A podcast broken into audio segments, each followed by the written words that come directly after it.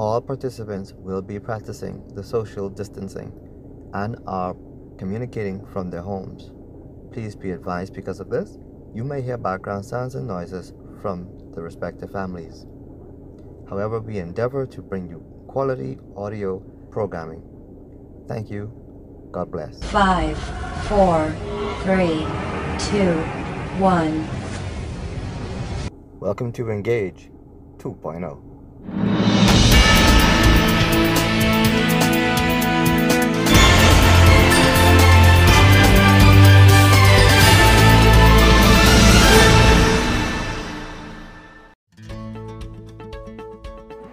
Hi, I am Edie from Engage two point oh. Thank you for joining us today. We are about to conclude in this podcast, part two, who is the Antichrist? So if you missed part one, please go to our anchor lineup and you will find who is the Antichrist part one. So without further ado, let us join the discussion. Be blessed. Alright, so let us look at now C. Will think to change times and laws. According to Daniel two twenty-one, it is God who has the nations in control, and it is his prerogative alone to change times. For the little horn to endeavor to change times is to exercise the role of God in an attempt to shape history. How has the papacy attempted to change laws? Look at the apostasy of the early Christian centuries, at which time many doctrines and practices contrary to God's will were introduced. The papacy freely admits she is responsible for making Sunday a day of worship. According to Lucius Ferris, Roman Catholic says, the Pope is of so great authority and power that he can modify, explain, or interpret even divine laws. I bet. That means it, it's coming from the same source we quoted earlier. In almost any Catholic catechism, the second commandment is completely taken out. The tenth is divided into two, and the fourth is changed or shortened. It's time for a health tip break. Let us engage your health with Sister Smith.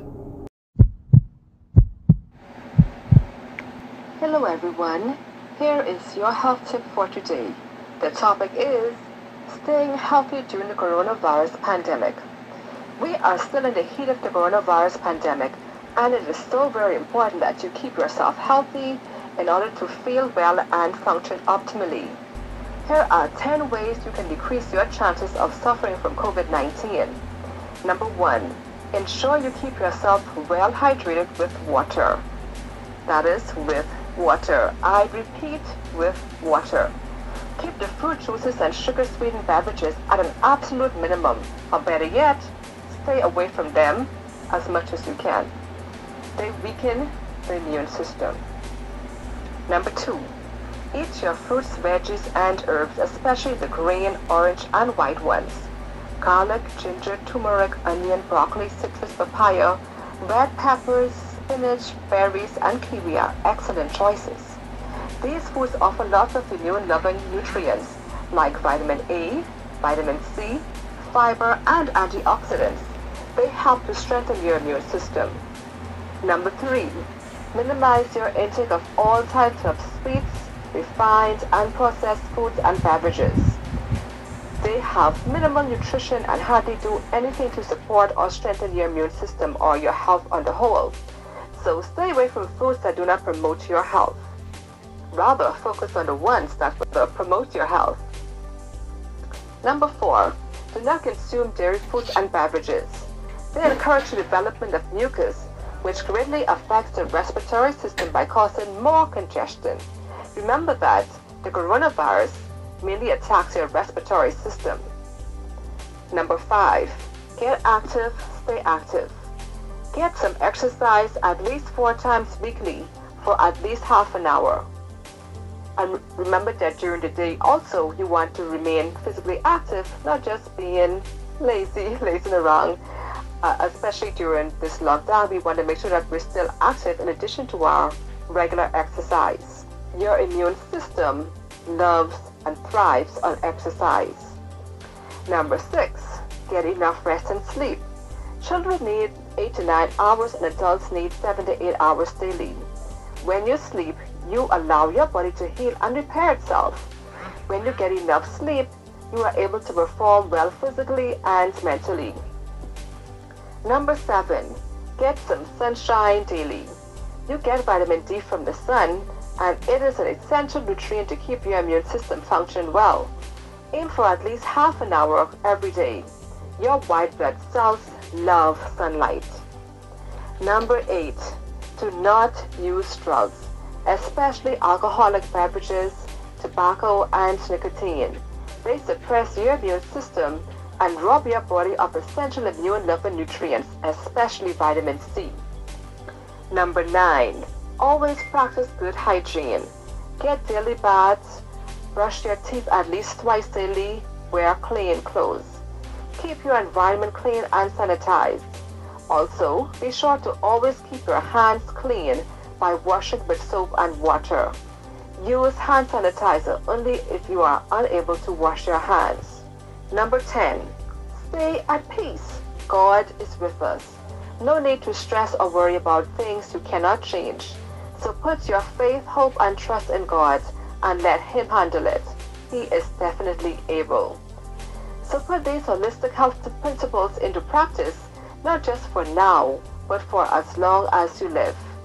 In the coming weeks, we will learn in greater detail more about how these principles help to, help to optimize your immune system. So, may you allow yourself to be transformed by the power of the Trinity as you seek to win your spiritual, physical, emotional, social, and mental health. We wish that you prosper in health, even as your soul prospers. And remember, you can do all things through Christ who strengthens you. Welcome back from your health tip. This is Engage two point oh. If you're just joining us, you are listening to the conclusion of Who is the Antichrist Part two. So let us stay tuned and listen in for the remainder of this program. D. And they shall be given into his hand until a time and times and the dividing of time. Here, God is careful to mark off the time of papal supremacy. In the Aramaic, the word translated time in Daniel four sixteen, twenty-three, twenty-five, thirty-two means a year. Times comes from the same word as time, and most scholars agree this denotes two times or two years. The word which is translated dividing may be translated half. Thus, the little horn power was to be supreme for a time, two times, and half a time. When King Nebuchadnezzar was disposed until seven times passed over him, according to Daniel four verse twenty-five, this was a period of seven years.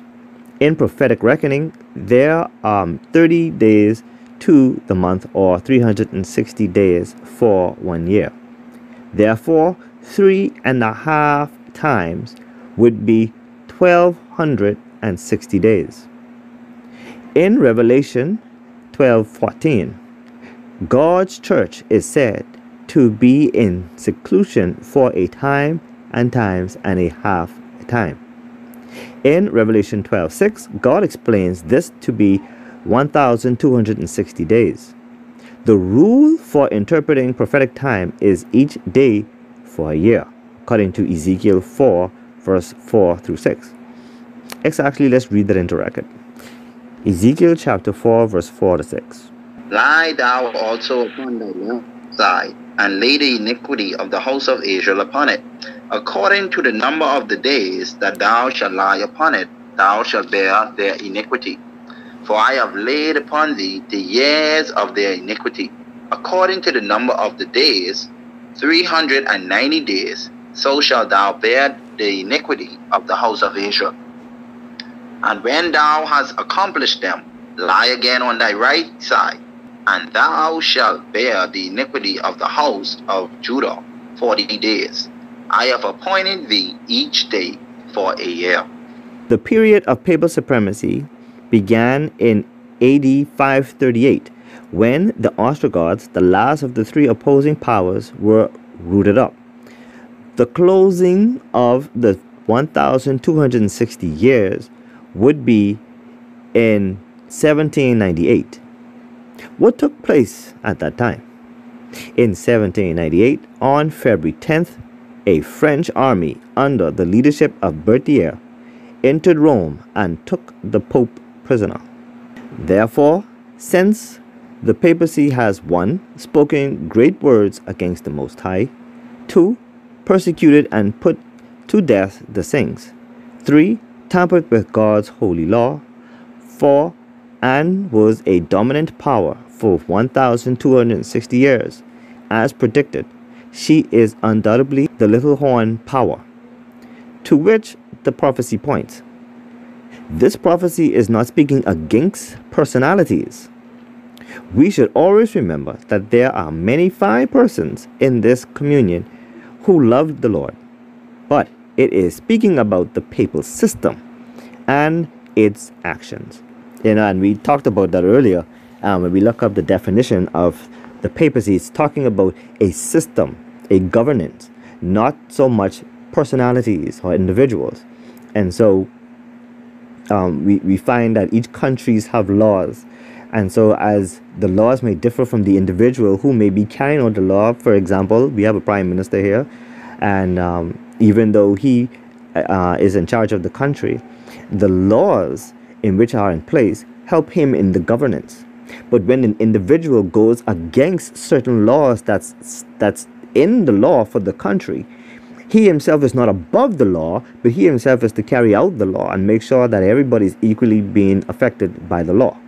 But when the individual or individuals put themselves uh, uh, above the law and do things contrary to what the law stands, then you find that they are trying to be something that they ought not be. Okay, so this is the case.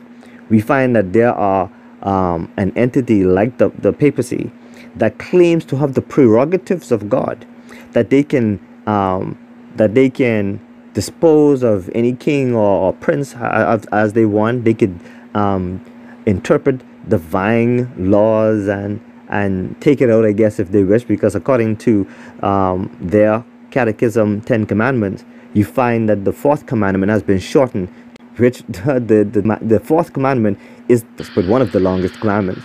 And then you find that the second commandment was altogether taken out. Then you find that the, the tenth commandment was divided and made two commandments, two in uh, one separate commandment from the other to make up their ten. So we, because they took out the second commandment. So who who can do that? Who can do that? No, we find no one in the history of the Bible being able to do that. In fact, let's read the account of Jesus in Matthew chapter five. We're going to find something very, very, very interesting. In Matthew chapter five, we find these words. If you have a red letter Bible, you'll find these words as it relates to Jesus. Matthew chapter five and verse seventeen, and it says, "Think not that I am come to destroy the law or the prophets. I am not come to destroy, but to fulfill." So Jesus himself could not do away with the Father's law. In fact, it was to the laws of God in which Christ died. He paid the penalty for sin. What is sin, my friends? The Bible teaches that sin is the transgression of the law of God. So if Jesus Christ could have avoided death upon the cross by simply rearranging or getting rid of, it would have been done, my friends. Nobody on the face of this planet can change or do away with God's law. If the Son of God paid the death penalty for a broken law that he didn't break. Remember, the law was broken when Adam sinned? And so this was the yep. this was the law in which he came to ratify. This is the law in which the penalty he succumbed to, so you and I don't have to pay into that penalty. And if Jesus himself could not do that, what makes you think anybody else, including the papacy, believe they can do that? It's an impossibility, my friends. And when a power or any individual think that they can do that, they are putting themselves in the place of God. You know, Brother Edie, um, this power I've done that. It also gives another picture that I don't want us to miss out. One thing this also proves, that this is not God's church. Because a lot of people believe this is God's church. This is the but really this is how we know that this is, is not God's church. If you go to Revelation chapter twelve, verses twelve to fourteen, this look what it says. Therefore rejoice ye heavens and ye that dwell in them. We but woe to the inhabitants of the earth and of the sea, for the devil is come down unto you having great wrath, because he knoweth that he had but a short time. And when the dragon saw that he had he was cast into the earth, he persecuted the woman which brought forth the man child. And to the woman were given two wings of an eagle, that she might fly into the wilderness, into her place, where she is nourished for a time, and times, and half a time, from the face of the serpent. Two things came up. One, you identify who think it's going to change times in the Lord, mm. in that one thousand two hundred sixty years. We identify that that is the Antichrist, that system. Then we also have in Revelation that identify God's true church and what they will be doing. God's true church will but be in the wilderness all through that period of time. So mm. guess what? He could not be the victor of Christ. He could not be God's church. And he's not a God's representative on earth. So all those people who comply and believe that are wrong. Yeah. Yeah, uh, you know, a careful study of the scriptures will bear that out. Because what, what happens is that um, we, as we're learning, that the word anti doesn't mean to go against, doesn't mean to to go against everything the Bible says, or an individual who's going to be warring against God and and making a stance against the kingdom of heaven, but someone who's going to take the place of, as we've seen in the definition, uh, one of the definitions, to stand in the place of. That means this entity will think, or the system will think, that they can stand in the place of God and call the shots. And that's not the case. God has not given anybody except his son the prerogative to act in his behalf. That's that's only in Christ Jesus. And now, Brother Edie, he exercised it to the fullest. You know, during that period, they stopped wedding ceremonies. They stopped burial ceremonies. They stopped, oh, I forget the other one. They stopped um, communion. They withhold communion from the people. They also said, your family cannot go to heaven. They have to go to purgatory unless you pay what? Indulgences. Money, mm-hmm. or repentance. Mm-hmm. So all this, all these prerogatives, they were trying to say they have the key to let you in heaven and to shut you out. All of this was prevalent during that period under the primacy of the Holy Holy See. And people don't understand that in that period, they show who they really were. And if you think they have changed, like the brother read earlier, they left and have not changed his skin, and they're doing the same thing right now, only because the daily. And I hope you all realize he uses this this particular individual in our time, says the daily wound is now beginning to heal. Mm, mm-hmm. You see what's happening? The Bible, the Bible is not short, you know. And, and if he can say the daily wound is beginning to heal, what that tells you, he understands prophecy. Yes, I remember. I remember he said something when I was watching something live, and he said we should come together for the common good, and you know it's about time we consider closing up those wounds. So when ah. he said, like, what? It's yep. only one wound he talking about, and yep. that's that same wound the Bible tell you that the beast will suffer a deadly wound. I give you another one. I give, something, I give another prophecy that is being fulfilled that we tend to overlook. A couple of years back, they had the, this this individual, this individual said something rather interesting to the United States. He said, United States, you need to tear down, you need to tear down uh, those walls that you have set up. And he said, why don't you tear down those walls that you already set up? And people didn't understand what was going on. A lot of people thought he was talking about the war of Mexico. You put in this wall about constitutional laws. Constitutional laws, the Johnson Amendment, where he wanted right. he wanted the separation of church and state to be taken away. You see what's going on? And we we don't understand the dialogue because we don't pay attention to prophecy. He want he want their freedom to be taken away because he don't believe that these people should have all this freedom. Exactly. See, they, they they want them to have all the say. Now, and, they, and that is why they're trying to push their draconian laws now upon America. And I guess we guess we reintroduce repentance. He said you need to pray for repentance so your loved ones can go into heaven. Hmm. We have to ask, let's ask ourselves the question. How, how did we get, how did we get, how did we get um, this Roman Empire to put themselves at a place now where the leadership think that they can act on behalf of God? Um, but let's go back into the history of the Babylon in interaction with Daniel. We've seen where in the book of Daniel, where Nebuchadnezzar tried to do something similar to what um, the papacy is doing. Um, let's see if we could read that into account here.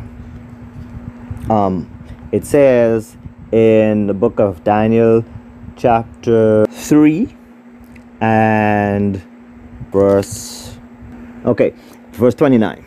Now, now we've seen where monarchs are trying to place themselves in a position where they can rule the conscience, that they could dictate how you worship.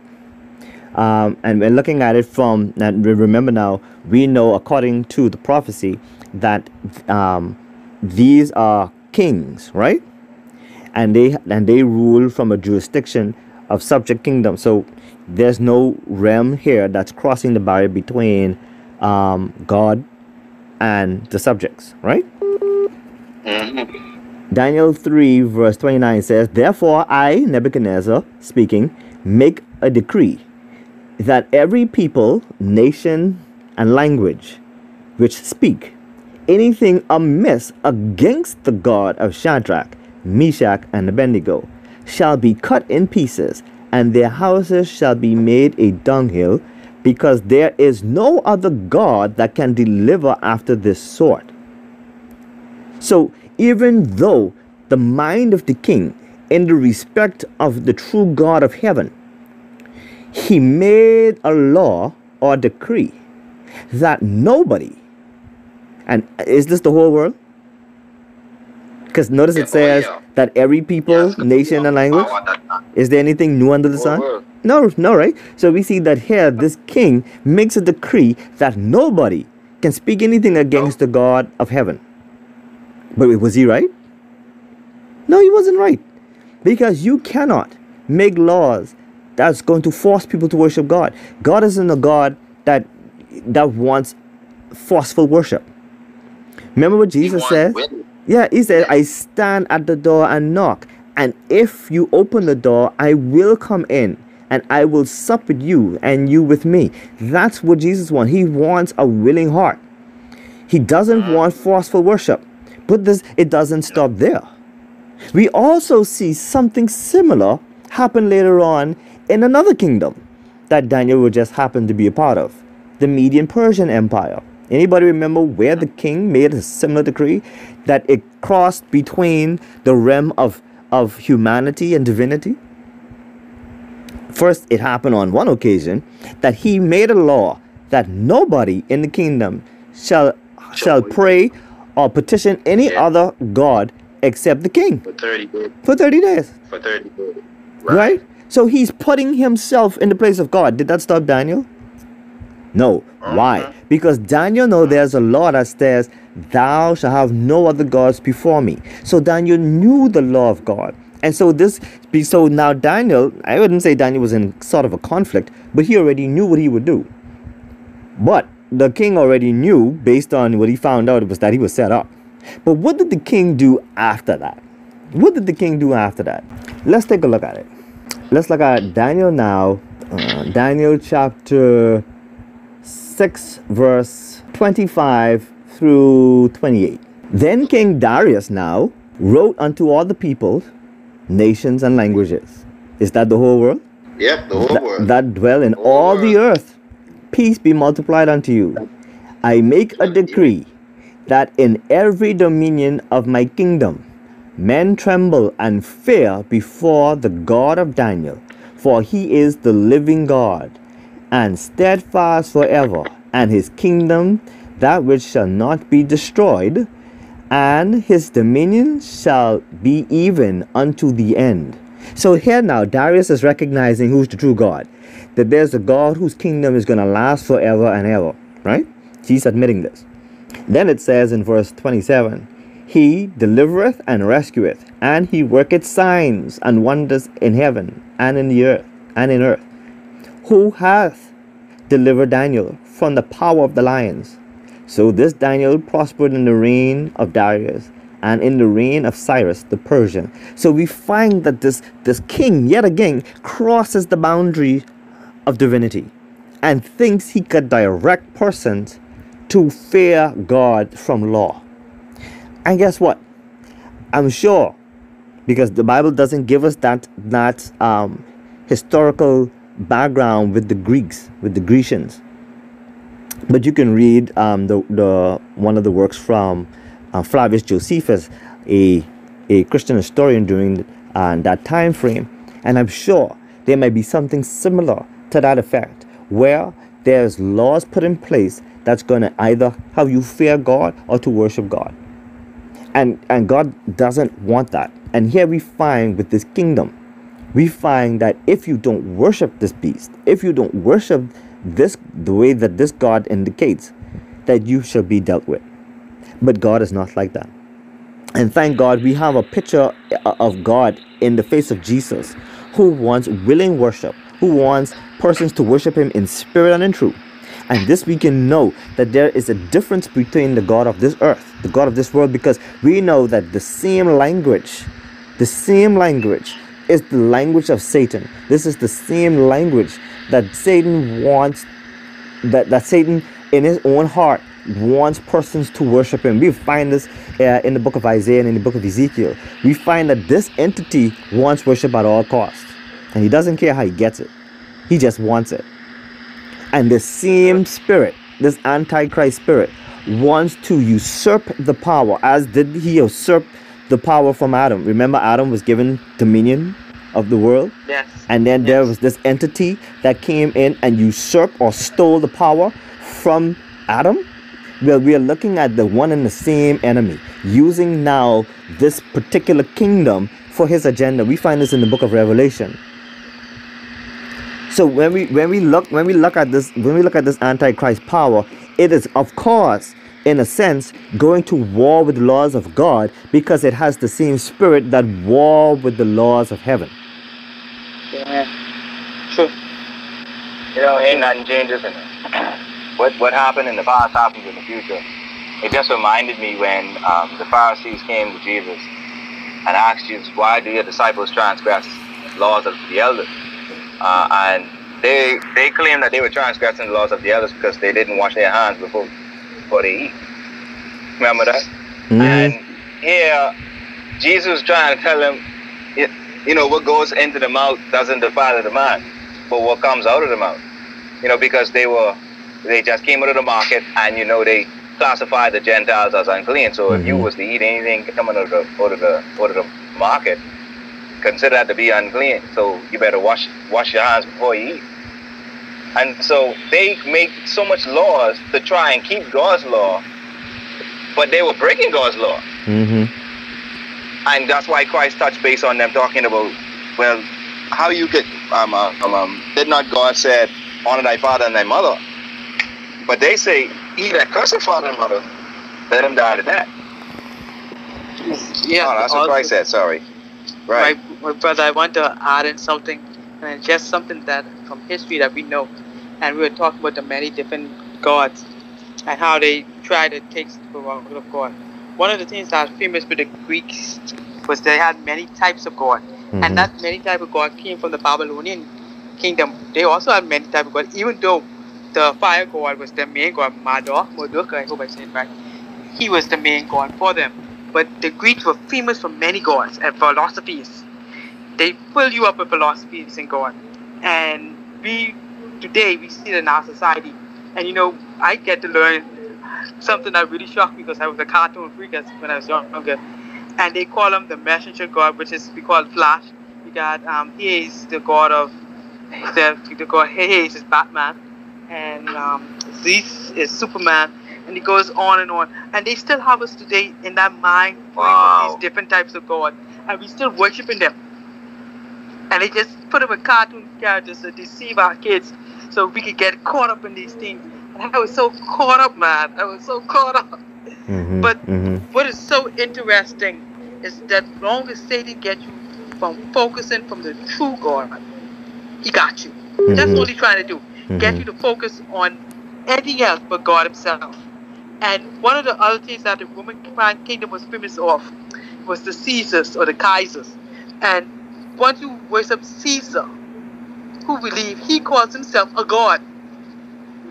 Mm-hmm, mm-hmm, mm-hmm. So you would not, so you can understand the Jewish people, they say, I don't remember there was a part, I, I hope to look it up, there's a part in the text that says, Caesar, this man, call him God, and there's no other God but Caesar. Mm-hmm, yeah. Mm-hmm. You, you see what's happening? We have, we have no other Caesar, king but Caesar. Caesar called himself God. Mm-hmm. Mm-hmm. So these are, these men, and that's why when you hear the Roman Empire goes over to the papal system, the papal system takes on the same prerogative. He's a king, mm-hmm. and he's a god. Mm-hmm. Mm-hmm. He's mm-hmm. a civil man, and he's a, he's a um, the God himself. That's what he says, God on earth. The, and divi- can, divine earth. Divine earth. So you can see what is happening here. So these, in each era, there's someone saying he is God. You know, and guess what? We go right back to our personal, personal self, our personal life, the things that we, our homework, we pay a lot of attention to. We have put them in the place of God. They are our idols. You know, one of the things that that is scary about this whole situation is that there's an agenda to want to usurp the power and prerogative of Jesus. And it's because uh, we are told in the book of Acts, uh, chapter four, that there is no, there is no other name given amongst men, right? Whereas we could have salvation. And it just so happens that, um, but I'm, I'm gonna I'm gonna read it. Acts chapter four, verse twelve. Neither is there salvation in any other. For there is none other name under heaven given among men whereby we must be saved. And this is the whole crux of the matter. Christ came to save his people from the con- condemnation and penalty of sin. But if you have someone who's going to usurp that power and have you follow a different path, a different road, you don't get salvation. You don't ever get to a place where you're free from sin. In fact, you're kept in bondage. And when you look at the Roman system and how it's styled, you are kept in bondage. There's no freedom unless you pay for it. But woe unto you if you, and even if you pay for it, because only God, according to Exodus thirty-two thirty-three, only God can forgive you of sin. Moses tried it. Moses says, listen, take me out. He said, take me instead of them. And God told Moses, listen, whoever sinned against me, him shall I blot out of my book. Which tells me then that no man, no woman can save you from sin, save Jesus Christ. And if there is a, if there is an antichrist that's coming to take the place or the prerogative of Jesus and twist and turn the laws of God against man, that there's no way out, guess what, my friends? You're still trapped in your sin. And there's no remedy. This is the style of Satan. He is the one, as scripture tells us, who traps his prisoners and does not let them go. Because why? Satan knows something that we don't, because we don't, simply we just don't read the Bible. Matthew chapter twenty, Matthew chapter twenty-five, I think it's verse forty-one, tells us something very startling. Here's what it says. Jesus talking, then shall he say unto say also unto them on the left hand, depart from me, ye cursed, into everlasting fire, prepared for the devil and his angels. My friends, Satan has one stop, and that one stop is hellfire. And because he knows this, he is making war out on humanity, and he is using anything and anyone he can to deter his punishment. He wants to make sure, my friends, that you burn for your sins. Sure, people can sign on this joint declaration of, of justification by faith. But guess what, my friends? Do you know that the Bible says faith without works is dead? My friends, they can claim all they want that they believe in justification by faith. But you still have to... Listen, my friends, there's a whole book on faith. I call it the faith chapter. And in that, you find not faith, but works, my friend. Abraham, by his works, obeyed the voice of God and left his father's house. Nor by faith, he didn't just sit there and say, I believe that God will build a boat. No, he by faith built an ark, my friends, and got on board. By faith, Abraham and Sarah had a child, but guess what? The child just didn't magically appear. Abraham and Sarah had to have sexual relations, my friend. See, it's deadly when we think that the whole Christian Protestant world signed this joint declaration, uh, justification uh, by faith. Oh, yes, that's sweet. But at the end of the day, my friends, like the gospel says, without works, your faith is in vain. Because the, the, the papacy doesn't change, my friends. They still believe in worshiping Mary. They still believe in bowing down and kissing idols, my friends. You don't find that in the Ten Commandments, my friend. You don't, you don't find that in any Christianity in the Bible at all. So what do they believe? They have fooled the whole Protestant world. And as the prophetess says, the, the hands of the Protestants are reaching across the gulf, my friends. An empty, vast space to cling onto the hand of error. My friends, we are living in some serious times where we can have to go on our knees and ask God to show up in our lives. Because what the papacy want, as, as we talked about the Dark Ages, the Bible says they're going to wield again. And woe be on us if we're not ready. My friends, it's time to get ready and stay ready. As we conclude here, we want to encourage you to study the Word of God like never before, my friends. Because Satan has an all-out vendetta against you. Simply because you love Jesus and want to follow and obey the teachings of God. My friends, we cannot, we cannot pass up so great a salvation. But the choice is yours, my friends. And we simply here in Engage two point oh invite you to take a look at the materials and study for yourselves. Study for yourselves, my friends. We implore you. We adjure you. Please study to show yourself approved unto God. We're going to ask Brother Hebron to send us out with a word of prayer. And uh, we're going to have um, a melody played by Brother Lemuel to close. Let's pray. Our Father and God, we thank you so much, Lord, for allowing us to go into such a crucial topic today. Lord, I know that it's one that is so heavy, and it's, Lord, maybe sometimes in the minds of people it's hard to understand. But your word is so true. It is you, O Lord, that gives wisdom, knowledge, and understanding. And you have shown us, O Father, that we should not be deceived by the errors of man. We know, dear Lord, that we can call upon Jesus for all our righteousness and for all the forgiveness of our sins. As we call upon him for the forgiveness of our sins, Lord, I ask, oh Father, that you continue to be with our listeners. Continue to help them, Lord, when they are troubled in their lives, that they will call upon Jesus.